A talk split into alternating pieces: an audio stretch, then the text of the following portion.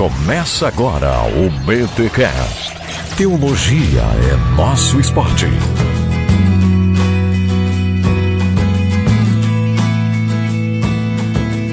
Muito bem, muito bem, muito bem. Começa mais um BT Cash de número 181. Eu sou o Rodrigo Bibo e a cura para depressão não está em você. Ó, Não é verdade, cara. é verdade. E eu sou Alexandre Melhoranza e assim, não chego a estar deprimido, mas eu fiquei meio triste por não ter uma boa entrada.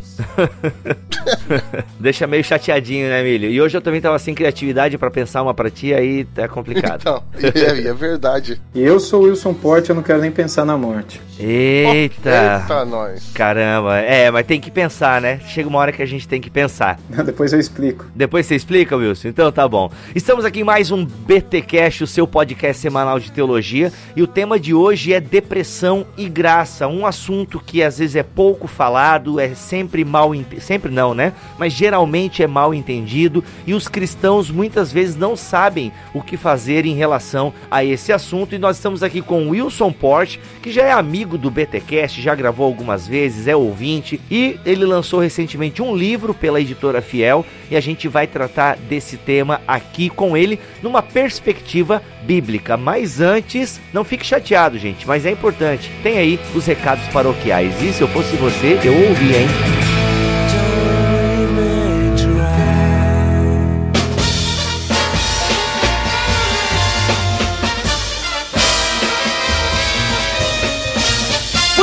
Recados paroquiais dessa semana, senhor Melhoranza, a gente tá aqui para agradecer os mantenedores do Bibotal, que é aquela galera que desenvolve uma amizade com a gente e a amizade, inclusive, leva a viagens internacionais. Pois é, hein, Bibo? A gente teve aqui o, o prazer de receber o André, né? Um dos nossos mantenedores. Ele já tinha estado com o Alex na Alemanha. Recentemente ele esteve aqui conosco na França. A gente pôde desenvolver realmente uma amizade, né? Conversar bastante. Claro, conhecer alguns lugares históricos aqui que tem relações com o cristianismo e tudo mais. Mas o que fica, sobretudo, é essa amizade, esse carinho entre nós e eles, eles e nós, né? Muito legal mesmo. E lembrando que a gente tem uma comunidade no Telegram só para mantenedores, Milho. E nessa comunidade a gente tá ali mais presente, discutindo teologia, discutindo as coisas do Bibotal, que isso também vai ajudando a desenvolver uma amizade com os mantenedores. Ah, sim, eles, isso é super importante, esse relacionamento diário, né? Troca de experiências. Pessoal, como é que vocês lidam com isso na igreja de vocês ou não? Tô passando por isso. Rola de vez em quando uns aconselhamentos, né? Enfim. uhum, é muito legal. Quase uma igreja? Né. É, não, nós somos, né, a gente não quer ser uma igreja, mas um apoio, Não, né? não. Mas rola uma Isso. comunhão muito legal ali. Sim, e, gente, certeza. então a gratidão a todos os mantenedores. E ainda nós temos um BTcast M, que é aquele podcast exclusivo só para mantenedores. Inclusive, ano que vem, Melhorança vai estar aqui com a gente no BTcast M. Olha, hein? É, vai ser muito legal. E Milho, e é aquela ajuda, né, que a gente recebe, parte das manutenções vai pra você também aí na França, que o pessoal vezes olha pra ti, né, Milho? Não, tá na França, tá por cima da carne seca, né? Pois é, Bom se tivesse Europa uma carne tá seca. passeando. Ah, É. meu amigo, se fosse assim tava Bom bom, se tivesse uma carne seca aí, né, Milho? É, então, mas passa longe. Então, isso também é motivo de, de glorificar a Deus, realmente, né? Uma parte do que os mantenedores doam para o BTcast ah, nos ajuda, a mim e a minha família, a desenvolver nosso ministério aqui junto à igreja francesa, né? E eu só tenho a agradecer e glorificar a Deus por cada um de vocês. Então, pessoal, se você também quer ser o mantenedor do BTcast, do Bibotalk no geral, você pode fazer. Basta você entrar em contato com ou você pode ir no link ali para se tornar um mantenedor e você pode ser a partir de cinco reais mensais. Galera, você curte nosso trabalho, tem condições financeiras? Então separe uma parte aí da sua renda e colabore com a gente. Olha, graças a Deus pelos mantenedores de 5 reais, de 10, de 15, de 20, de 100. É, a gente tem mantenedores aí de todos os níveis financeiros. Então, galera, ah, mas eu só posso doar 20 reais. Meu amigo, seja muito bem-vindo, tá? Ah, mas eu tô na Europa, tô nos Estados Unidos, como é que eu faço? Entre em contato com a gente que existe formas bem bacanas de você ser nosso mantenedor, mesmo morando fora do Brasil. Ok? Torne-se então um mantenedor do projeto Bibotal que nos ajude a continuar aí em 2017, tornando a teologia o esporte de muitos cristãos. É isso aí, galera. Mais uma vez, muito obrigado. Deus abençoe a vida de cada um de vocês e sigamos juntos aí rumo a 2017 com muito mais esporte teológico aqui no Bibotalk.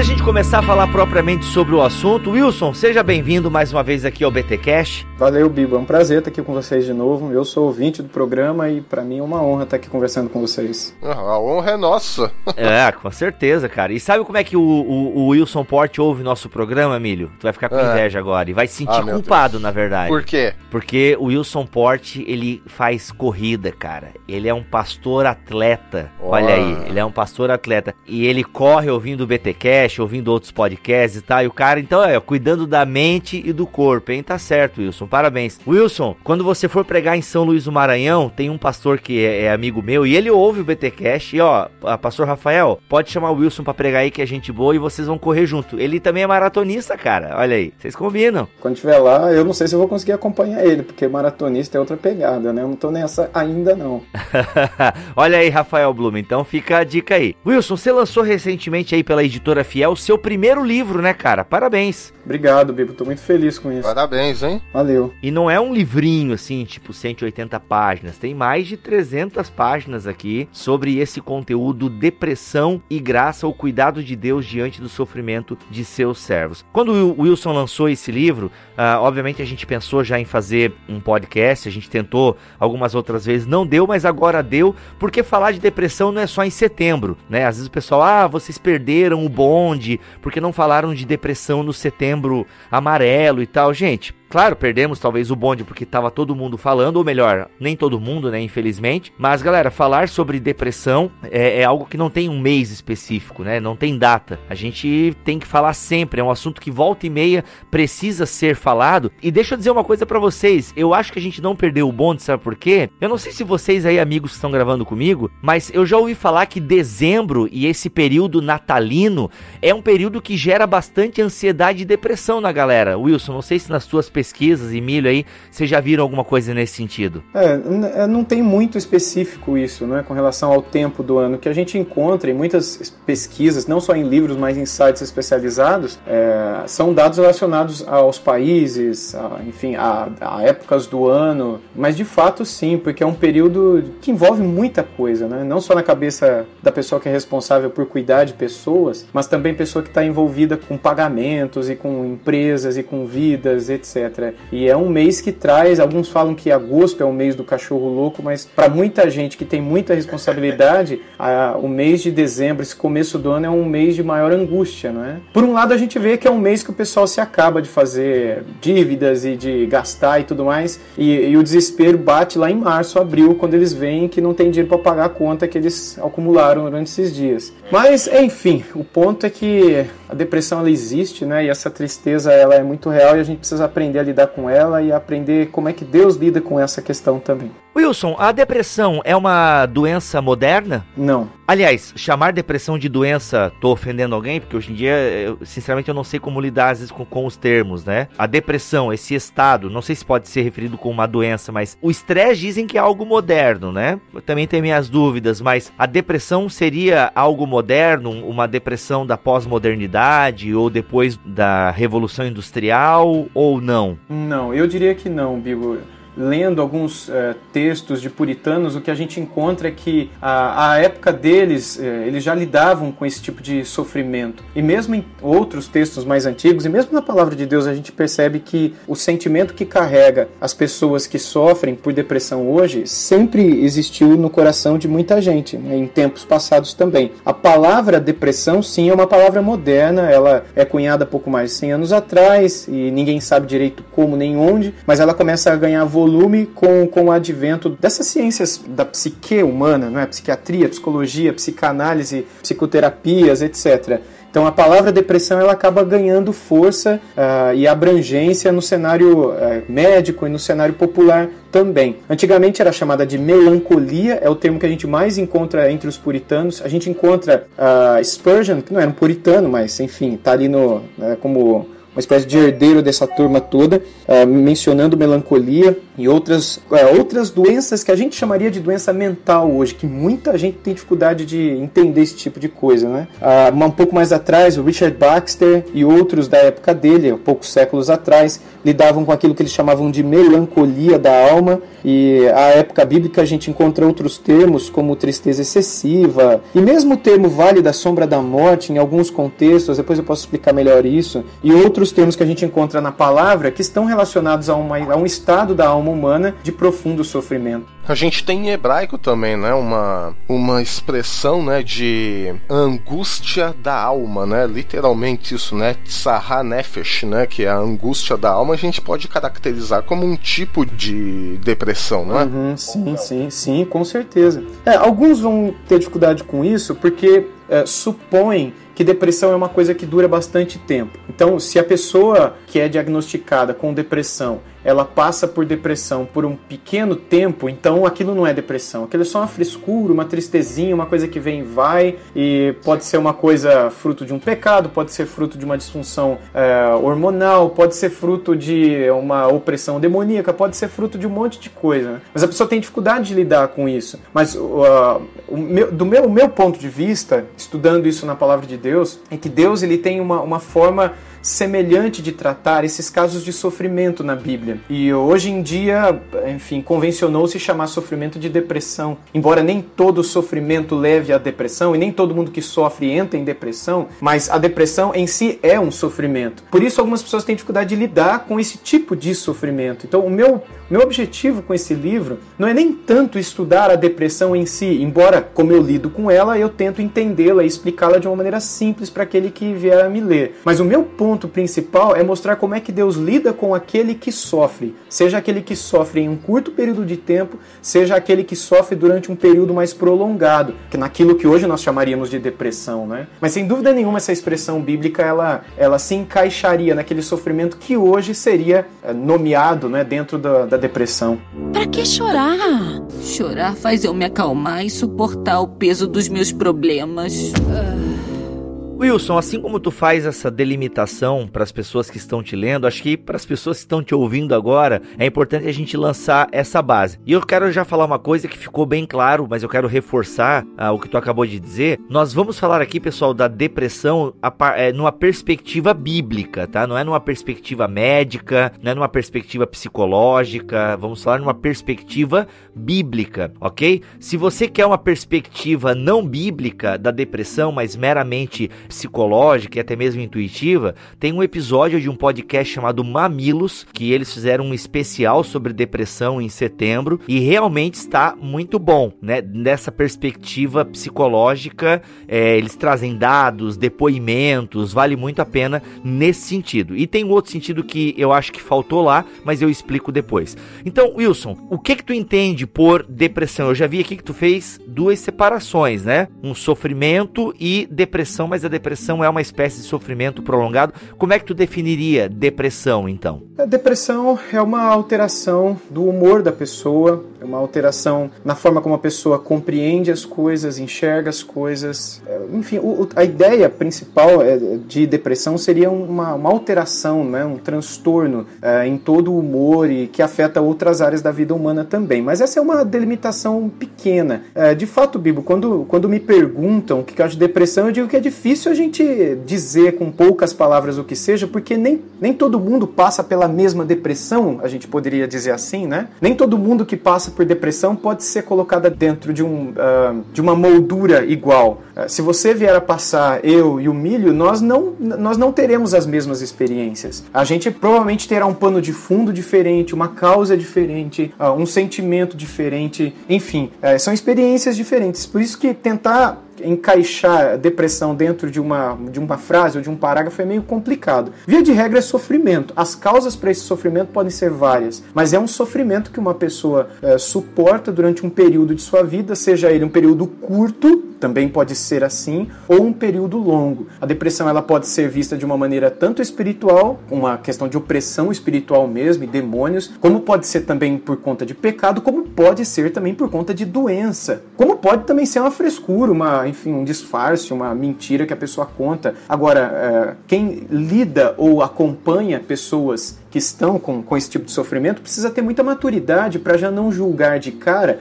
aquele nosso amigo, aquela nossa amiga que está diagnosticada como depressão, como aquilo é frescura, aquilo é demônio, aquilo é algum pecado escondido, tem que confessar por causa disso, por causa daquilo. Não, tá consultando um psiquiatra, onde já se viu isso? Psiquiatra não é coisa de Deus, doença mental não é coisa é, que existe, não é coisa de Deus, e aquilo lá deve ser demônio, etc. Recentemente eu coloquei um post no meu Facebook sobre suicídio e depressão, e um cara entrou lá dizendo que todo esquizofrênico é uma pessoa que está sofrendo por conta de um, de um, de um demônio que Deus colocou na vida da pessoa né? E toda esquizofrenia é opressão demoníaca. Depois ele vai dizer que depressão também é fruto de uma espécie de abandono de Deus, onde a pessoa entra num pecado e aquilo lá se desenvolve. Esse tipo de Nossa. pensamento é, um, é muito complicado e perigoso, porque é o que acaba levando muita gente até mesmo ao suicídio. Porque se eu sou esse tipo de gente que aprende de um cara desse, de que depressão é demônio, eu vou começar a olhar na minha vida, eu não vou ver demônio. Vamos supor que eu tô doente de fato e que há uma enfermidade mental em mim. E eu acredito que a depressão também pode ser uma enfermidade mental. Ou vamos supor que a pessoa chegou para mim e fala que eu estou em pecado, que tem um pecado escondido. E eu começo a entrar numa, numa neura, e não só por essa neura, mas também por conta de eu não ir me tratar. Imagine que eu entrei em depressão por uma questão física, uma questão hormonal, uma questão neuroquímica, uma disfunção,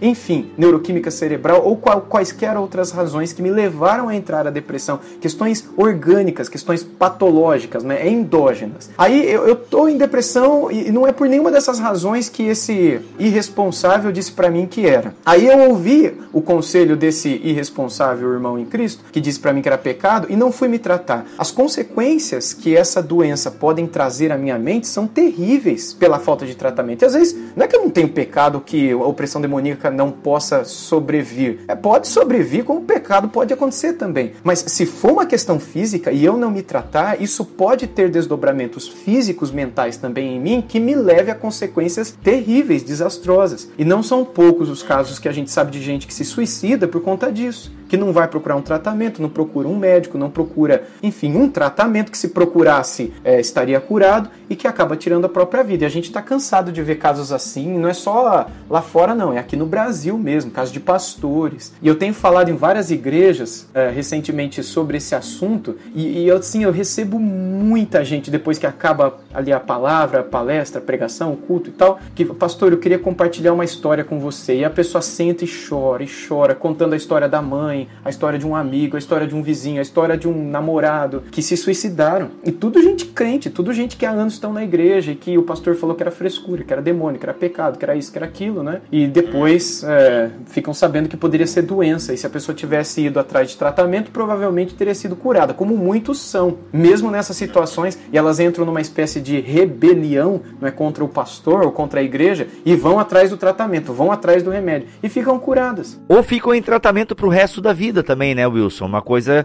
que, às vezes, como você falou, é, é uma disfunção neuroquímica, sei lá, e a pessoa precisa de um, da baguinha ali, né? Ou às vezes uma disfunção hormonal, mas às vezes, dependendo do que é, Bibo, pode ser uma coisa rápida. Por exemplo, mulheres, principalmente mulheres, em, por exemplo, o momento do parto, que acontece alterações hormonais muito grandes no corpo da mulher, é, no momento da menopausa também. E em outras, o homem não tem muitos momentos assim, mas o homem pode passar por isso também. Mas principalmente as mulheres que passam por momentos na vida de, de disfunção, de descontrole, de mudanças, alterações hormonais, isso pode acontecer com elas. Isso pode trazer uma, uma leve e curta depressão que, se não for tratada ou se não souber lidar com ela de uma maneira correta, pode acarretar outros problemas na vida daquela mulher. Né? Inclusive, se vê alguém com conselhos totalmente sem, sem sentido, absurdos e, enfim, com uma suposta espiritualidade, uma suposta piedade e tal, e que amam a palavra e que é, querem ajudar e tal, e com isso acabam aconselhando uma coisa que não tem nada a ver, né? achando pecado e demônio onde não existe. Né? Isso pode acontecer com homens também em alguns momentos da vida. Agora, essa é só uma causa. Né? Pra que chorar? Chorar faz eu me acalmar e suportar o peso dos meus problemas. Eu ia pedir, Wilson, sem a gente esgotar as possibilidades, até porque não tem como fazer isso, mas vamos elencar então. A gente já deu uma breve definição do que é a depressão. Vamos tentar elencar aqui alguns motivos que podem levar à depressão, que né, não tem como a gente esgotar, eu imagino, mas os principais que nas tuas pesquisas apareceram ali. Então, tu citou só aqui nessa tua rápida fala questão física, que é a questão do corpo mesmo da pessoa que leva a esse estado mental e de ânimo. Tu citaste o pecado, apesar de nem sempre, mas ele pode ser, né, um catalisador de depressão, de até porque o pecado muitas vezes para um cristão vem a culpa junto, né? E isso acho que é um motivo. Depois a gente vai falar um pouquinho de cada de cada um deles, acho que é legal. O demônio pode ser sim, a gente acredita nessa realidade espiritual, a gente não descarta Satanás e sua ação no mundo, né? Ainda como tu disse no vídeo, né, Wilson, que gravasse com a gente. Pode ser, mas é, são raros casos. Ah, o que mais que a gente tem aí de fatores fatores que podem levar à depressão? Eu citei três aqui: o físico, o pecado, o demônio. É que dentro de cada um desses existe uma, uma assim, um leque gigantesco, né? Porque tem as situações da vida, né? Que às vezes não estão ligados com o físico, mas tem alguma circunstância da vida que um cara é muito tempo desempregado, para citar um, um, exemplo masculino, né? O cara, tudo bem, não tem problemas hormonais e uma série de coisas que às vezes tem no psicológico feminino, mas fica desempregado. Na segunda parte do livro, eu, eu descrevo descrevo casos bíblicos, né, do capítulo 6 ao 20, de pessoas, ou de um grupo de pessoas que passaram por aquilo que eu acredito que foi uma espécie de depressão, embora o meu foco é mais ver como que Deus derramou graça sobre eles. Mas em cada um deles a gente vê, por exemplo, em Caim, a ira,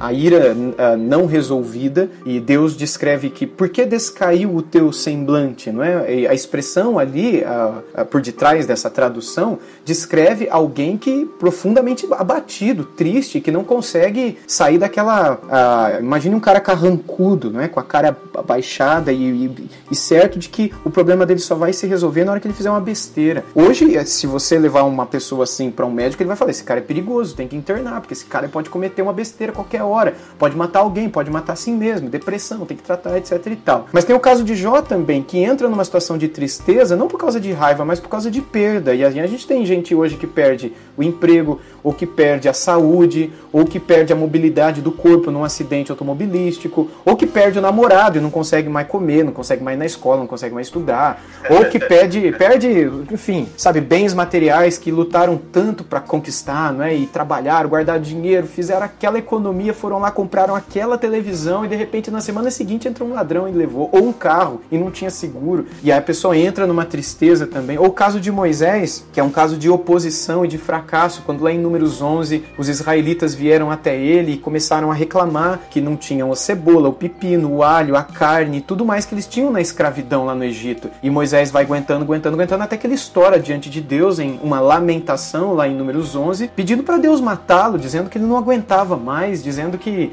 se fosse para deixar da maneira como estava, era melhor que Deus o matasse. Analisando o discurso de Moisés ali, o que se percebe é alguém profundamente triste, desanimado e que não via razão para continuar a viver. Até a vontade de morrer, né? Sim, fracassado. Tipo o cara hoje que fracassado. Você olha vai conversar com o cara, o cara não quer nem conversar, o cara quer morrer, porque a vida dele é um fracasso. Ainda tem gente que fica falando na cabeça dele o tempo todo, gente que fica fazendo oposição, gente que fica falando, olha, lá é melhor, sabe? Enfim, imagina a situação, né? O caso de Azaf também, que fica olhando para a prosperidade dos ímpios e a dificuldade dos justos. Eu conheço um monte de gente que reclama, que sofre por conta disso. Você vê a pessoa abatida, você vê a pessoa lamentando. E aí, às vezes, essa tristezinha é uma tristezinha boba é, e que dura durante durante muito tempo. Mas se a pessoa não souber lidar com aquilo, aquilo vai levá-la a uma raiva, a uma ira. E essa amargura pode levá-la a uma doença. É óbvio, quando chegar nessa doença mental chamada depressão por conta disso, significa que a pessoa entrou naquilo por conta de um pecado, não é? A cobiça, a falta de contentamento, etc. Mas se entrou no âmbito da doença, aí já não é mais, já não se lida mais com o aconselhamento somente, não é? Mas com tudo aquilo que é decorrente daquela doença que agora está na na pessoa. É necessário a presença de um pastor, de um conselheiro bíblico, enfim, de um amigo, de alguém que saiba aconselhar essa pessoa na palavra, se arrepender daquilo que um dia levou ela para essa situação e também de alguém que ajude a lidar com todas as questões físicas que agora envolvem a doença dessa pessoa. Para que chorar? Chorar faz eu me acalmar e suportar o peso dos meus problemas. Vamos falar um pouquinho de Davi? Vamos, vamos, acho que o caso de Davi merece uma atenção, até porque ele tem muitos salmos, né? Mas Davi parece que é um cara que ele começa baixinho ali, pequenininho, daí de repente cresce, vira rei, um grande conquistador, o rei, grande rei Davi, que a gente vai falar no próximo BTcast sobre ele, inclusive. E aí, mas a gente percebe assim alguns salmos e ele teve momentos na vida dele que foram de extrema tristeza, né? O que levou Davi a entrar nessa espécie de profunda tristeza e quem sabe até uma depressão? É, no texto que eu li do Bíblia, é, o texto do Salmo 38, é pecado é pecado, quando a culpa nos derruba. Né? Ele inclusive diz lá: Eu estou aflito e muito quebrantado, dou gemidos por efeito do desassossego do meu coração. E ele vai descrevendo toda a situação na qual ele estava. E a situação é de alguém é, em depressão. Né? Ele cita no Salmo 38 mesmo que ele estava encurvado, profundamente abatido, que ele andava de luto o dia todo e ninguém tinha morrido. Os lombos ardiam,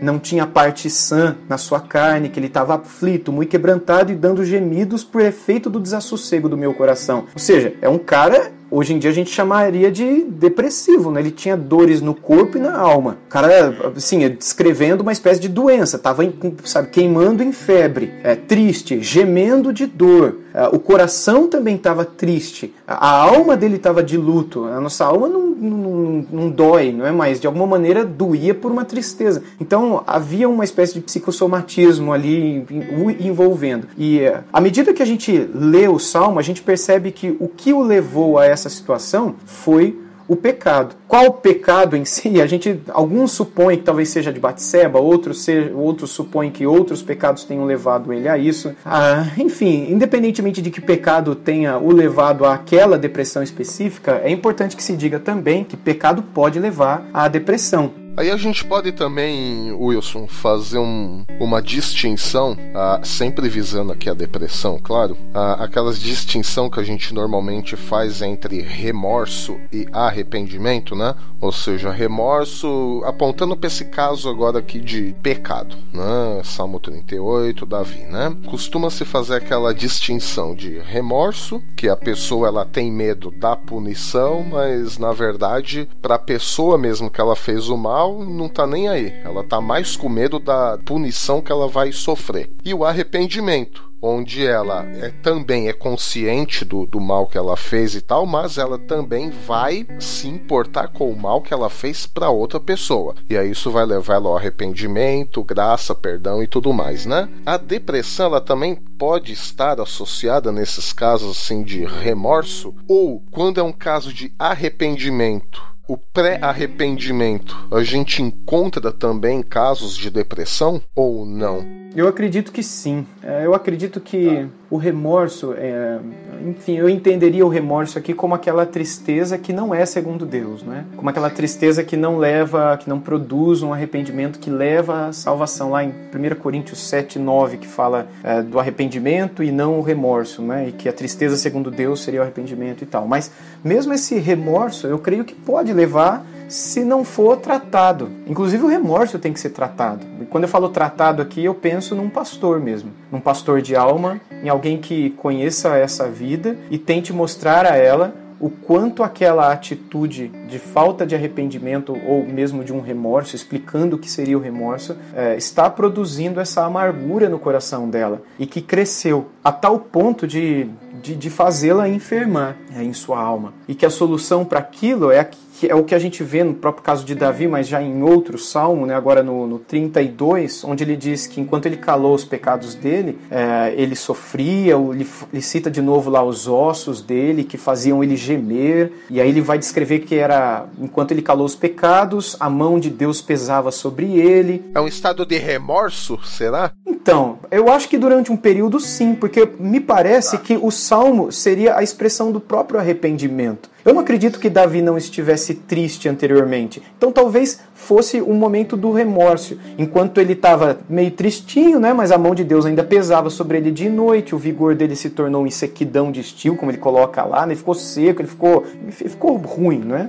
Aí ele vai dizer lá no, no comecinho do Salmo 32 que quando ele confessou o pecado, Deus perdoou a iniquidade do seu pecado. E aí a, a Deus o perdoou. E a consequência seria a paz. Seria a restauração da alegria, que é o que a gente vê também Davi buscando no Salmo 51, né? restitui em mim a alegria da salvação, porque parece que quando faltou essa alegria, quando faltou essa comunhão, ele foi atrás de um outro prazer, de uma comunhão com uma outra coisa que pudesse lhe preencher, e isso, por conta da presença do Espírito, gerou tristeza, e que no começo talvez tenha sido remorso, razão pela qual ele não buscou a Deus como ele buscou nessas palavras do 32, do 38, do 51 e outros, onde ele confessa pecado e a gente percebe Deus o restaurando. Então eu acho que ali a gente consegue ver essa questão do, do remorso e do arrependimento. Enquanto a pessoa está apenas com o remorso, eu acho difícil dela achar é, graça restauradora. Mas a partir do momento que há um arrependimento verdadeiro, e arrependimento é mudança de atitude, não é simplesmente uma tristeza, mas é uma mudança de direcionamento mesmo. É você querer não fazer mais aquilo. Exato. Triste, não é? Também envolve a tristeza, mas não é só a tristeza, não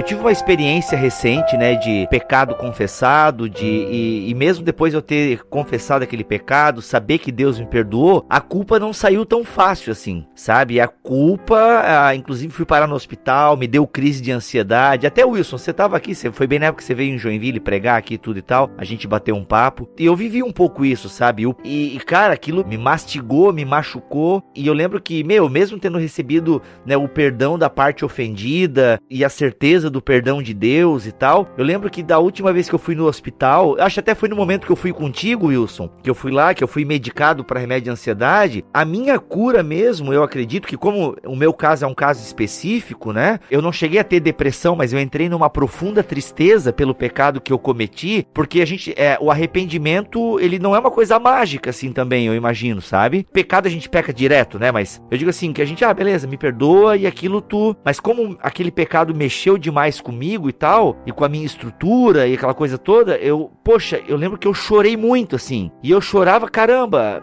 meu, por que que eu fiz isso? E aquela culpa toda e tal, sabe? Mas aquele choro foi libertador, porque eu também confiei em Deus e tal, tanto que eu não, não continuei tomando remédio para ansiedade e tal, porque realmente a minha ansiedade ela foi uma somatória de coisas, e mas eu identifiquei elas, né? E no meu caso também tava faltando um pouco de disciplinas espirituais, que inclusive foi uma única frase tua, Wilson, que numa única frase tua tu, é isso aí, cara, né? Que tu perguntou assim para mim no carro, tá, Bíblia, como é que estão as suas disciplinas espirituais? E eu comecei putz, não estavam, sabe, em dia, né? Em dia acho que nem sempre vai estar, tá, mas, pô, eu, eu precisava melhorar isso aí, sabe? Eu precisava melhorar as minhas disciplinas espirituais. Mas falando da culpa, né? A culpa pô, nem sempre ela é removida assim tão fácil, né? Por isso que eu tava falando, sabe, essa certeza em Deus, de que Deus é o perdoador e que ele perdoa todos os nossos pecados e tal. E até o que eu falei na abertura do programa, que o programa do Mamilos, ele é muito legal sobre depressão, né? E tem lá vários relatos e tal, e de pessoas que superaram a depressão, e pessoas que até hoje tomam remédio e tal. Mas o que eu senti falta no Mamilos, e não é problema deles, né? Eu senti falta porque eu sou cristão, eu tenho uma cosmovisão cristã diferente diferente da deles e tal. Mas é triste você ver pessoas falando de depressão e como até hoje às vezes não superaram aquilo, porque eles não lidam com categoria de pecado. Eles até lidam com a categoria de culpa, mais diferente de nós. E eu senti assim, tipo, pô, que pena, né? Que pena. Tem tanto conhecimento científico, técnico, mas tá faltando ali, cara. Infelizmente vocês não consideram a Deus, porque eu creio que Deus pode, né, eh, nos ajudar e, e a graça dele é a tônica do teu livro livro, talvez você, amigo cristão, tenha que tomar remédio talvez pro resto da vida, né, Wilson? Talvez tem gente que é a parada física ali. E se Deus não curar lá o, o, o, o sei lá o que que tá faltando ali na cabeça da pessoa, vai ter que tomar ali o, o Centrum Z, brincadeira, nem sei qual é o nome. É Gardenal, disseram que é para eu tomar, mas não é isso, né? É outro nome. Vai ter que tomar pro resto da vida. Ou não, Wilson, tu acha que não, não é tomar remédio pro resto da vida não. O que que tu pensa sobre isso assim? Olha, Bibo, eu, eu sinceramente, eu acho que eu preciso estudar mais para dizer alguma coisa sobre remédio. Não sei se eu teria assim, condições de, de, descrever algo específico sobre esse assunto, mas. Questão de culpa e pecado de Davi e tal, aí é Deus mesmo, né? Não, é Deus, cara. Assim, é, é, é confissão, é arrependimento, confissão e, e, abandono. E assim, eu posso dizer da, dos meus casos, as experiências que eu tive aconselhando pessoas que tomavam remédios uh, em situações de depressão ou de grande ansiedade e que foram internadas, pessoas que quase perderam a vida por conta de, de, de depressão, uh, depois de várias internações, aí eu comecei a fazer aconselhamento bíblico com essas pessoas e, e algumas delas começaram a se sentir muito bem, porque começaram a entender que a, aquilo que as levava à depressão era pecado. E se é pecado, eu vou dizer onde eu, a minha área é essa, não é? Eu sei o que é pecado. Então eu vou abrir a Bíblia e vou dizer isso, irmã, que você está fazendo é pecado. Você já percebeu que essa atitude pode te levar a uma situação de tristeza? Poxa, pastor, eu não estava pensando nisso, tal. Nunca ninguém me falou. Eu falei, então, você tem que começar a sondar. E aí o que você faz numa hora dessa? Que comecei a aconselhar essa irmã na palavra com relação a como lidar com aquele pecado que levava ela a uma ansiedade descontrolada que levou ela, por fim, a uma depressão terrível que quase fez com que ela perdesse a morte. Isso uma das frentes, né? Pecado. Mas no caso de um distúrbio hormonal, não ah, não. Aí, aí é outra coisa. Mas com relação a essa questão do Bibo sobre o tempo, essa, essa experiência que eu tive é que essa senhora, depois de um tempo, ela falou, pastor, eu vou parar de tomar remédio. Posso? Eu falei, não, você, eu, quem, eu não posso falar pra você parar de tomar remédio, eu não sou louco. Embora eu sei que um monte de pastor faz isso, eu falei, você continua tomando seu remédio e você tem que perguntar isso pro seu médico. Foi ele que pediu pra você tomar, então você vai falar para ele. Quando ele te perguntar como é que você tá, você descreve como é que você tá e seja sincera. Se ele perceber que pode tirar o remédio, deixa ele fazer isso. E aí ela me disse, depois de mais ou menos uns 8, 9 meses aconselhando, que o médico tirou todos os remédios dela, porque percebeu uma melhora muito grande nela. Mas tudo se deu por conta disso: arrependimento, confissão de pecados, confiança na suficiência das escrituras e restauração plena da alma dela. Mas foi a experiência dela. Pra que chorar? Chorar faz eu me acalmar e suportar o peso dos meus problemas. Uh... É, pensando no que você falou agora, Milho, tem casos que não tem nada a ver com pecado. Então eu nem entro. E aí, aí a gente entra naquele caso daquelas pessoas, sei lá, que tem problema no coração e a vida inteira vai ter que tomar aquele comprimidinho branco de manhã. Não tem o que fazer, né? Tudo bem, a pessoa ora, a gente até ora por cura e tal, mas enquanto a cura não vem, ah, ela continua tomando o remédio dela e assim como o coração fica doente, o estômago, a mente também, né? Boa. Até o Wilson, tu fala isso no, no vídeo, que eu acho que a, gente devia entrar nisso daí, porque é, aí que as pessoas têm dificuldade, né? O nosso cérebro, ele é um outro um órgão do corpo e que às vezes ele tem alguma deficiência que você precisa completar com, com um remédio e tal, né? Mas alguém, ah, mas aí não tem confiança em Deus. Gente, Deus não cura todas as doenças, né? Ele pode curar, mas. Existe um debate, né? Um debate é, até entre é, o pessoal do movimento do aconselhamento bíblico sobre sobre doença mental. É, a gente está falando aqui como se fosse uma coisa certa, porque, embora para mim é certo, tá? Eu quero deixar bem claro que eu acredito que doenças mentais existam. Mas vocês sabem que tem muita gente que não acredita, né? Muita gente que acredita que doença mental é um unicórnio moderno. É uma coisa inventada pela modernidade. Então, tipo esquizofrenia, é, depressão e outras coisas que são chamadas de doenças ou enfermidades mentais, que são coisas que não existem de fato. É tudo pecado. Por exemplo, Jay Adams pensa assim, boa. E um, um, um grupo aí que o acompanha pensa assim também. Não estou falando mal do Jay Adams, o cara é uma benção, o cara é um gênio. E foi assim, fundamental num período. É, bom, ele está vivo ainda, né? É uma benção. Mas ele é, foi fundamental num período de começo, primeira metade do século 20, meados do século 20, comecinho da segunda metade do século 20, nessa luta luta pelo retorno às escrituras, quando uma espécie de liberalismo desenfreado permeava as igrejas, só que ele puxou para outro extremo e até uma espécie assim de aspereza no trato de quem sofre. Eu até menciono um pouco isso num dos capítulos do livro onde eu falo um pouquinho dele e dessa maneira de enxergar a depressão e outras doenças mentais como sendo pecado, da mesma maneira como o assassinato. Por exemplo, se você está em depressão ou se você matou alguém, é a mesma coisa. E quem diz isso é o Adam, não sou eu. Em um livro dele que eu menciono inclusive no meu. E tem muita gente aqui no Brasil que segue a Adams, não é? E que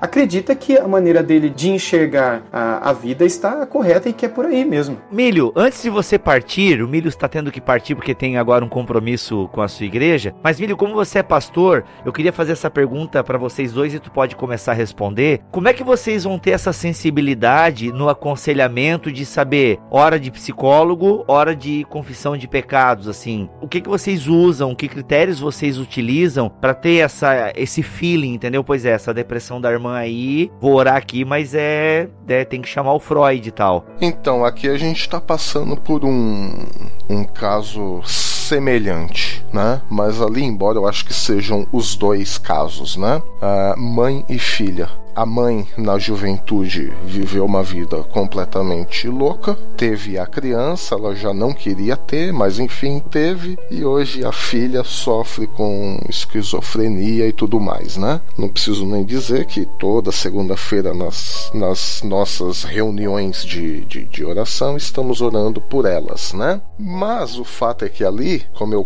costumo falar para os irmãos da comunidade onde eu sirvo, ali eu acho sinceramente que sejam os dois casos, né? O caso de, sim, doença mental, esquizofrenia, que deve ser tratado com remédio, mas também o caso de ação demoníaca. Caramba! Os dois, ali são os dois. Na França, demônio na França, olha aí. É, demônio na França. E ali são os dois. E toda vez que nós nos reunimos para orar por elas, eu aconselho os irmãos a orarem pelos dois casos, né? Que os remédios, que a equipe médica possa realmente chegar a uma conclusão, mas que também Deus, em sua soberania, possa livrá-las desses demônios. Mas assim, tem uma receita? Não, eu não tenho uma receita. Se existir uma receita, é a vida comunitária, é conhecer as pessoas, é conviver com elas, e aí você começa a ter o feeling, bom, aquele irmão lá, bom, ele já tem um histórico meio assim, ah, aquele outro não, não, aquele outro nunca passou por isso, então com certeza é, é isso, isso, isso, entendeu? Uhum, muito bom. A receita aí é vida comunitária e aprender a conhecer uns aos outros. Pra que chorar? Chorar faz eu me acalmar e suportar o peso dos meus problemas. Via de regra, sento com ela, procuro entender um pouquinho o que, que levou ela àquela depressão. Eu tenho algumas perguntas que eu faço para tentar entender se há pecado, se há alguma questão é, da vida que levou ela àquele momento que ela acha que é depressão, mas na verdade é só um momento de tristeza curto e que, enfim, ela, às vezes ela na cabeça dela tá achando que é uma coisa mais grave e tal e não é. Ou se é alguma questão que pode ser hormonal e que ela precise procurar um médico, precisa procurar algum aconselhamento. Então nessa primeira conversa eu já filtro. Se eu percebo que é pecado, imediatamente eu entro com a Bíblia. Eu não vou mandar ela para um psicólogo, para um médico, se o problema dela é pecado. Né? Porque o que o médico vai fazer? Ele vai dar um remédio, mas é o que a gente estava falando. Em alguns casos a pessoa vai tomar o remédio o resto da vida e não vai curar, não tem, não vai ter solução para aquilo. Ou às vezes vai ser só um paliativo, porque existe uma culpa envolvida, existe a, a, a falta de uma comunhão com Deus, então não vai restaurar. Né? Se não houver uma disciplina pessoal, não vai restaurar uma disciplina pessoal dela com Deus, né? espiritual. Agora, por outro lado, há situações em que conversando a gente percebe que a pessoa ela leva Deus a sério, ela reconhece os seus pecados,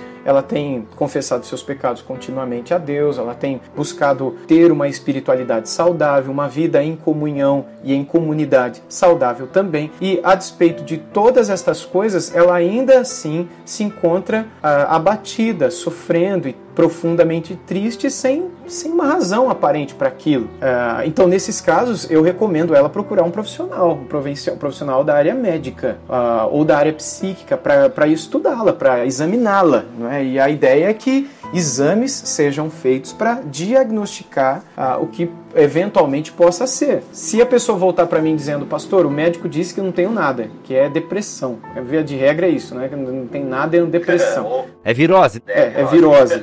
Como se depressão não fosse nada. Mas isso é outro, é outra, é outro lado, né? A questão da ignorância dentro do campo médico mesmo com relação a esse assunto. Mas isso é outra história. Então, uh, eu recomendo a essa pessoa que procure um outro profissional, até que a gente encontre. E tem alguns, alguns profissionais que eu conheço que são cristãos e que são sérios também como psiquiatras, como psicólogos, como médicos e que são homens e mulheres de Deus e que levam Deus muito a sério e que sabem dialogar com esse assunto de uma maneira bastante madura e equilibrada, né? sem extremos, sem exageros, para que essa, esses profissionais possam ajudar essa pessoa a entender o que está acontecendo com ela para ela poder ter um tratamento adequado. Se é uma questão de opressão demoníaca também, a gente não pode descartar essa possibilidade, então eu oro com ela e aí faço tudo aquilo que eu compreendo na palavra que devo fazer com relação a esse assunto, né? Ah, agora pode ser também essa questão da falta de uma vida comunitária. É, é como a gente falou no comecinho do podcast, cada caso é um caso. Então não é tão simples assim, tipo, é, vai pro pastor, vai pro psicólogo, sabe? Traz toda a psicologia ou traz só a palavra. É, não é só assim, sabe? A gente, é, isso é muita responsabilidade, muita é, é, infantilidade tentar tratar dessa maneira, não é? E eu, eu vejo, Bíblia, que tem muita gente que trata assim quando diz, não, mas a Bíblia vai resolver. Como antigamente tinha gente que achava também que crente não precisava tomar remédio, que crente não precisava ir no médico,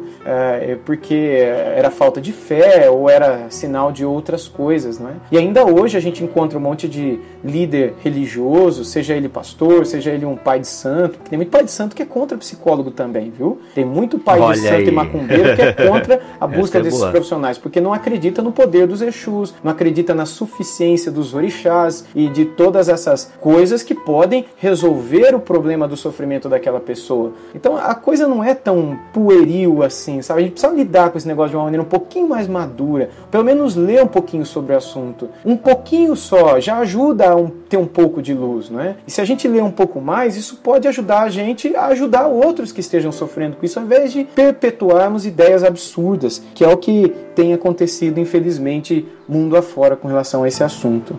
Pra que chorar? Chorar faz eu me acalmar e suportar o peso dos meus problemas.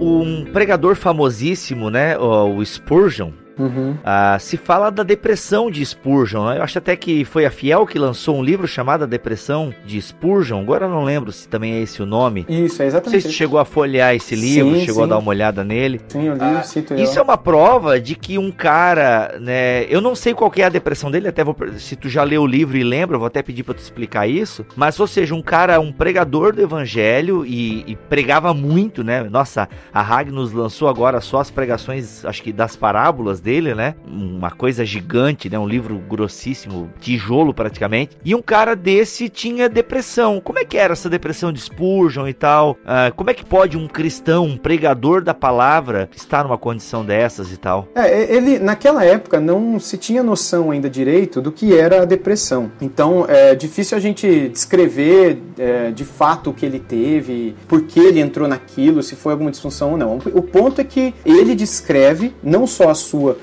como de outras pessoas na igreja dele que também sofriam. Tem até uma frase dele que eu estou tentando achar, que eu, é, eu, eu, cito inclusive desse livro é, A Depressão de Spurgeon, do Zack Svine, que você mencionou, que a editora Fiel publicou recentemente, onde ele coloca o seguinte, ó, é, isso é palavras do Spurgeon, tá?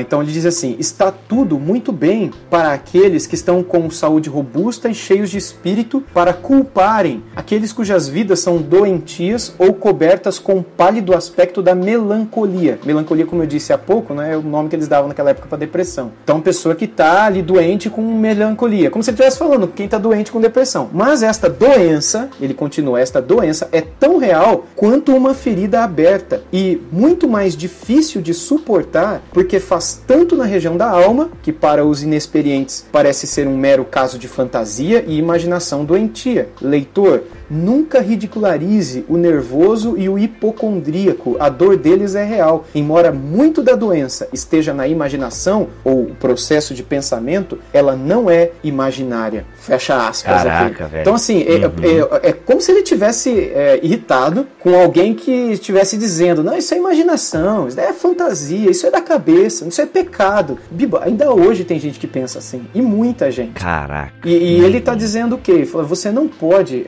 é, é, menosprezar ou diminuir, se você nunca suportou a dor, a dor de fato, que isso é na alma de uma pessoa, não fale besteira. A dor é real, é tão real ou tão mais real quanto aquela de uma pessoa que tem uma ferida aberta no braço esquerdo. É tão real, ou talvez até mais, do que aquela pessoa que está com, com o osso exposto. Mas pelo fato de você nunca ter um osso exposto ou uma parte do seu corpo exposta também a uma ferida aberta, você não vai ser louco de dizer, não, essa dorzinha que você está tendo aí, essa mulher que fez uma cesariana, ela está sentindo essa dorzinha, essa frescura. Mas por que, que o cara vai dizer um absurdo desse? Porque ele nunca teve que fazer uma cesariana. Esse pessoal que está sofrendo aí com dor de rim, ah, isso daí não é nada, é bobeira Só quem diz isso é quem nunca passou por aquilo. Como também quem nunca passou pela doença, a depressão, também é capaz de olhar para ela e julgar, assim, a priori, como sendo só pecado, só fruto da imaginação ou da fantasia. Isso é, isso é sério, sabe? Isso é perigoso. E no caso de, de Spurgeon, o que a gente encontra dele é isso, né? No livro, o Svein vai descrever um pouco mais sobre o sofrimento dele, coisas relacionadas ao próprio ministério que faziam ele sofrer,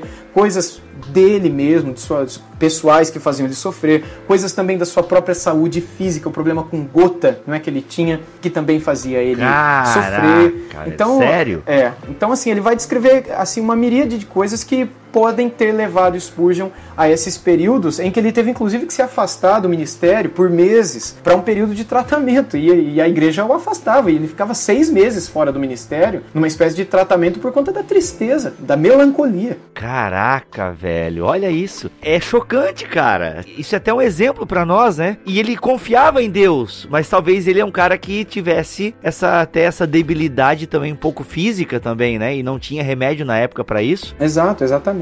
Tem uma outra frase que também no, que o Zex Vine cita no livro, é, que na verdade não é ele que cita, é o Gilson Santos escreveu o, o, o, prefácio do livro, não é? Ah, eu até vou ler ela aqui também, são palavras do Gilson no prefácio do livro. Ele coloca o seguinte: Desde o início, os puritanos valeram-se de contribuições da medicina hipocrática galênica e recorreram ao conceito de melancolia, que era usualmente utilizado por eles para definir a condição de depressão para a qual o sujeito não podia oferecer nenhuma razão coerente e que resultavam de causas naturais, constitucionais em distinção de causas definidamente espirituais ou circunstanciais. Ou seja, o, o Gilson está tentando explicar aqui que para os puritanos, dali entre o século 17 e 19, ou seja, lá atrás, os caras já faziam distinção entre uh, um sofrimento que é decorrente de uma causa natural, então você, sei lá, você quebrou as pernas, você não pode trabalhar e você ficou triste. De alguma coisa, uh, não, eu perdi meu filho, estou triste. E de causas que são outras e que podem levar também a uma pessoa a uma melancolia que para eles era doença e precisaria ser tratada como condição de doença.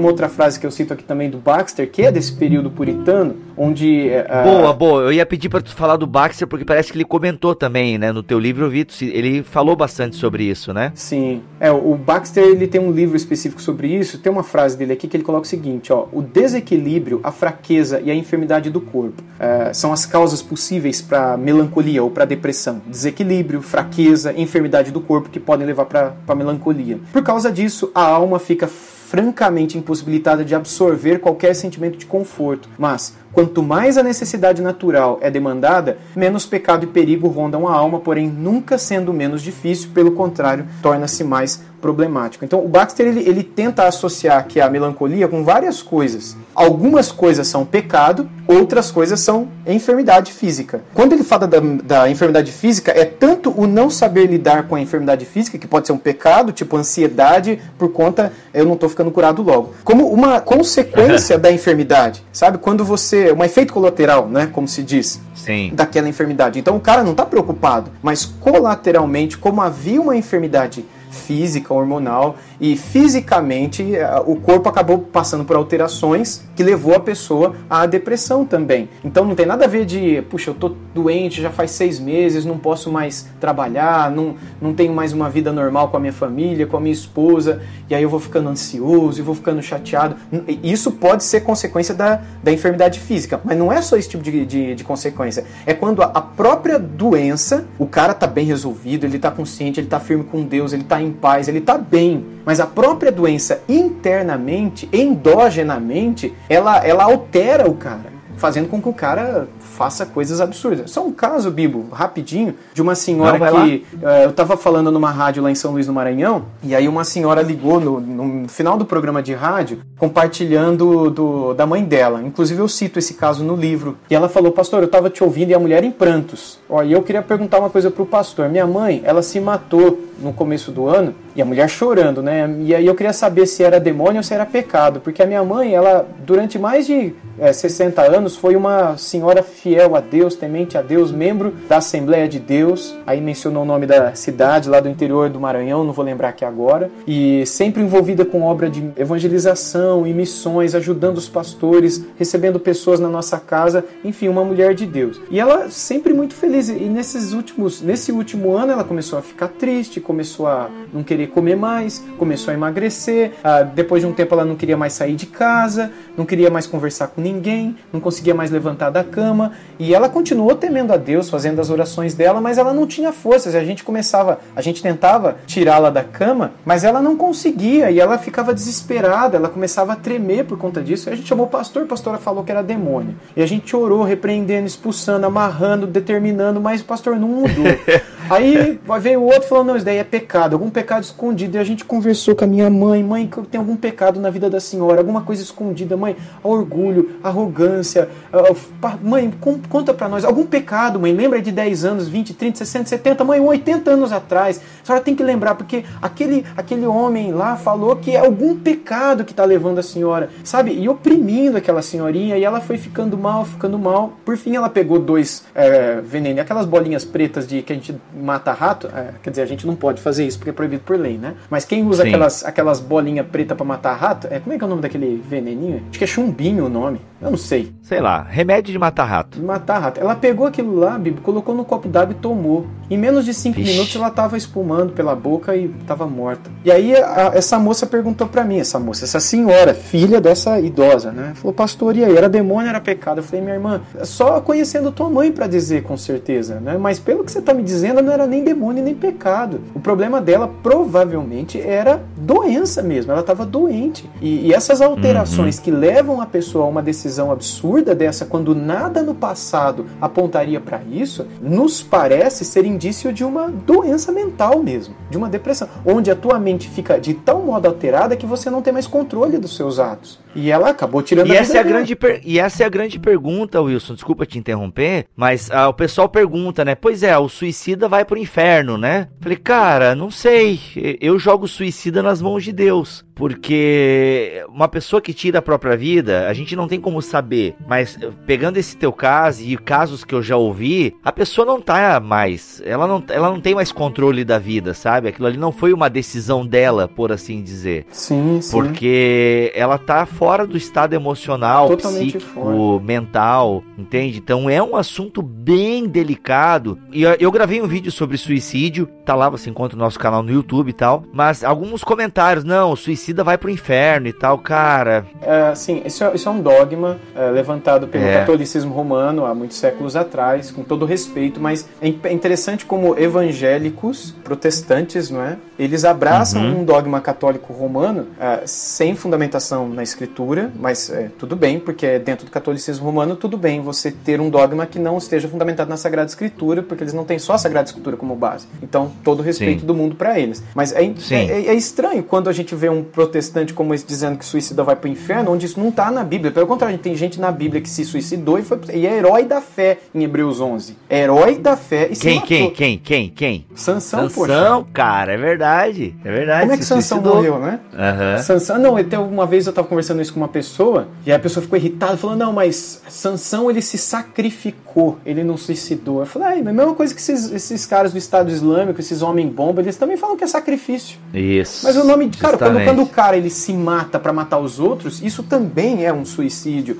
O, é lógico, eu não vou aqui justificar o suicídio nem dizer que ele é coisa boa, até porque eu acredito que uma pessoa é, em sã consciência não faz isso. Eu acredito que uma pessoa uhum. é, em comunhão com Deus, cheia do Espírito Santo, eu não acredito que uma pessoa assim se mate. Eu não acredito. Eu acredito que a pessoa pode se matar, mas é, ou ela está em pecado, conscientemente cometendo aquele pecado no final da vida dela, ou ela está uhum. doente, sem condições de ter noção do que está fazendo. Bíblia, eu fiquei sabendo de um caso de um pastor um tempo atrás, eu até tive contato com esse cara, porque ele é meio contemporâneo meu de seminário. Aliás, tenho dois caras que fizeram passar pela mesma situação. Esse que mais recentemente se suicidou, ele saiu do culto de oração, pastor, casado, com duas filhas pequenas. Sabe, chega em casa, bate boca com a esposa, mas bate boca coisa boba assim como qualquer marido às vezes discute com a esposa, coisa simples que depois de cinco minutos tá tudo bem, né? Aí o cara foi na cozinha, aí a mãe fez uma pergunta e ele não responde, aí a mãe brinca com a criança, com a filha, ô filha, vai lá ver seu pai. Seu pai deve estar tá com, com a cara virada para mim, ó, já não tá querendo responder mais, brincando com a filha. Aí a filha foi toda feliz atrás do pai, pro pai ir lá dar um beijo na mãe, encontra o pai pendurado com uma corda do pescoço na, na garagem ah, da casa. Não. Ah, sim, não. sim, Bibo. E aí, o cara sa tinha saído, Bibo, do cu de oração. Ele chegou brincando em casa com a família. Mas aí você vai conhecer a história. O cara tava lutando contra uma depressão fazia tempo. Ele não foi se tratar. Ele já tava dando, dando indícios de atitudes, bom, popularmente chama de loucura, atitudes loucas, absurdas, né? É, uhum. Em alguns, alguns surtos. Não foi se tratar, tentando achar algum pecado escondido na vida dele, mas não achou. Porque na cabeça. Ele foi ensinado como eu fui que doença mental não existe. Então ele não foi uhum. atrás. E o cara se matou.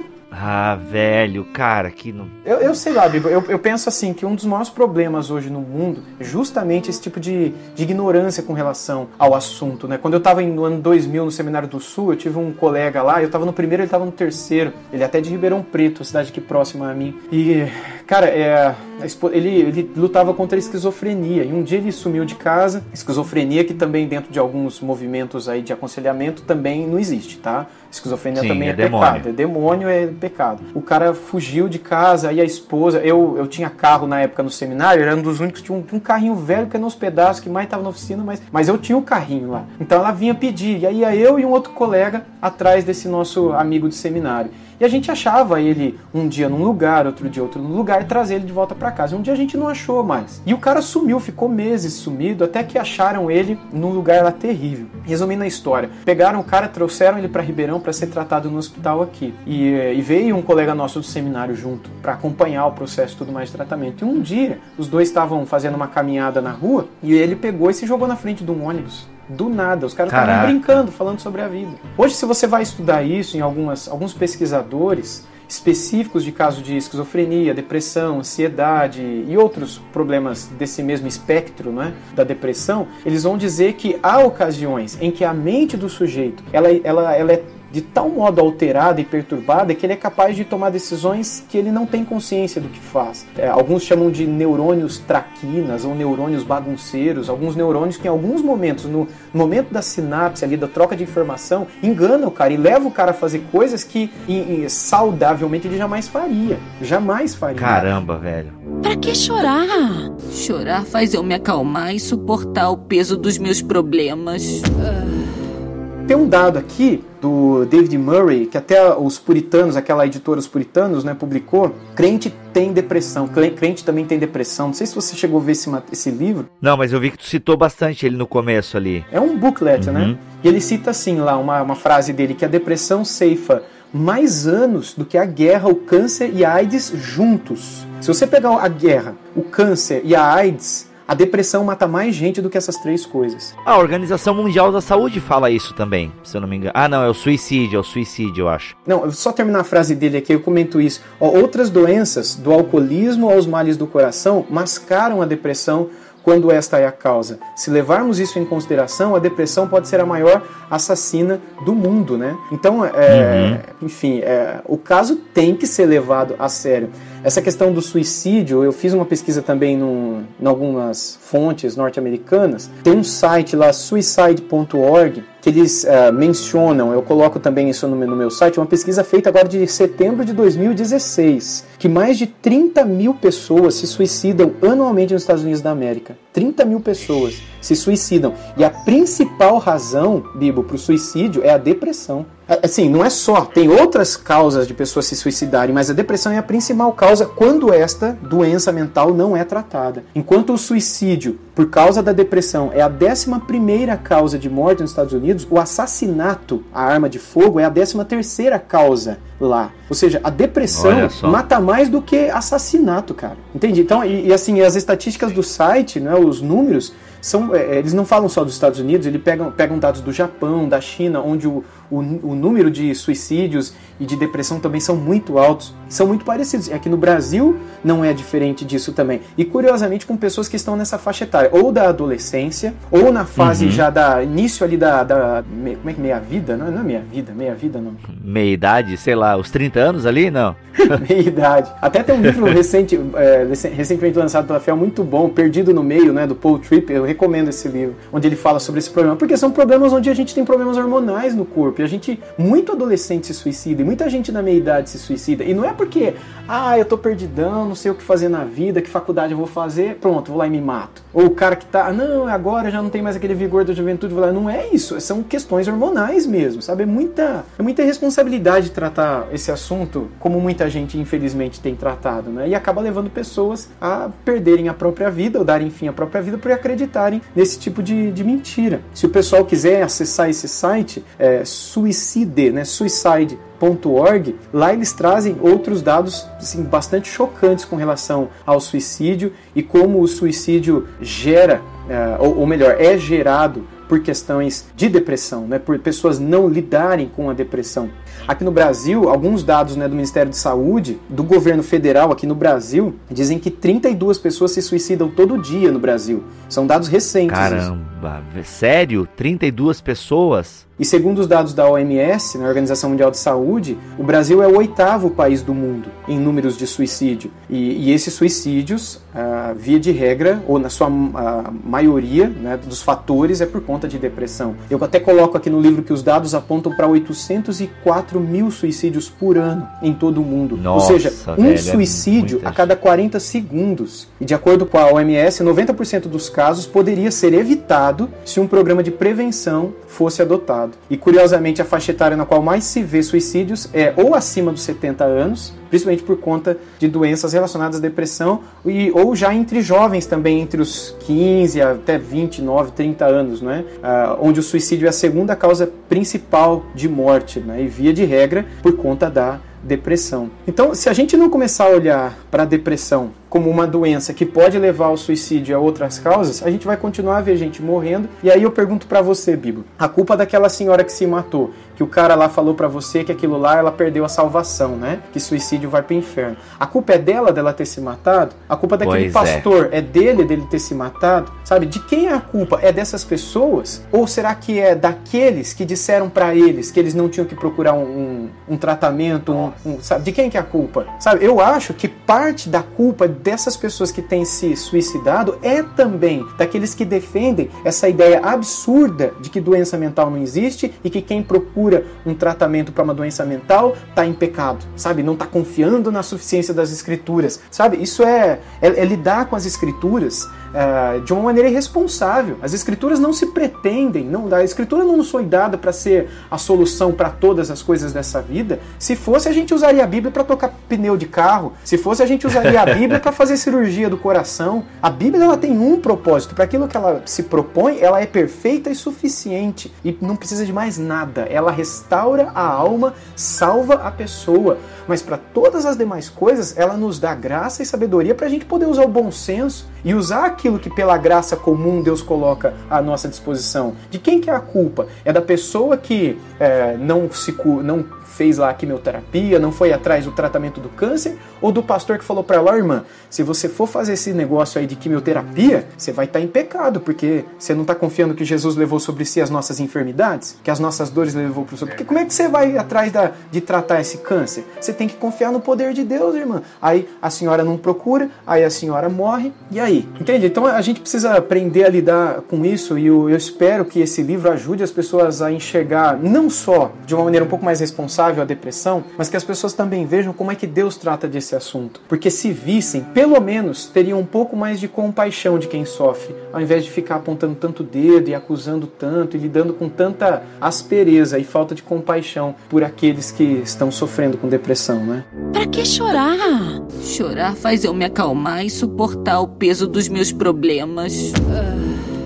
Ou seja, o que a gente aprende de tudo isso, Wilson, é que realmente a gente precisa dar atenção à dor das pessoas. E tu vê, né? Tu citou ali adolescentes que estão tirando a própria vida. E às vezes nós temos a tendência de achar, ah, isso é problema de adolescência, eu já passei por isso. Aquela ideia que a gente tem de que todo mundo lida com o problema como a gente lidou no passado, né? Não, isso aí eu tirei de letra, mas você tirou de letra. Talvez esse adolescente não esteja sabendo lidar com o problema como você lidou. Então, a gente tem que prestar muita atenção, né? Esse dado até que tu trouxe aí da Organização Mundial de Saúde, né? Que é, nove ou oito suicídios poderiam ter sido evitados, né? Se tivesse algum, algum acompanhamento, né? E aí, Wilson, pra gente caminhar até pro final aqui desse... É, a gente tem que deixar também um pouquinho pra galera ler no teu livro, né? Mas eu queria que tu falasse um pouco agora da saída, né? Nós podemos falar de uma saída para depressão, né? Os, acerca do remédio e do acompanhamento já ficou bem claro aqui. As pessoas que apresentam problemas, elas precisam ser acompanhadas, elas precisam ser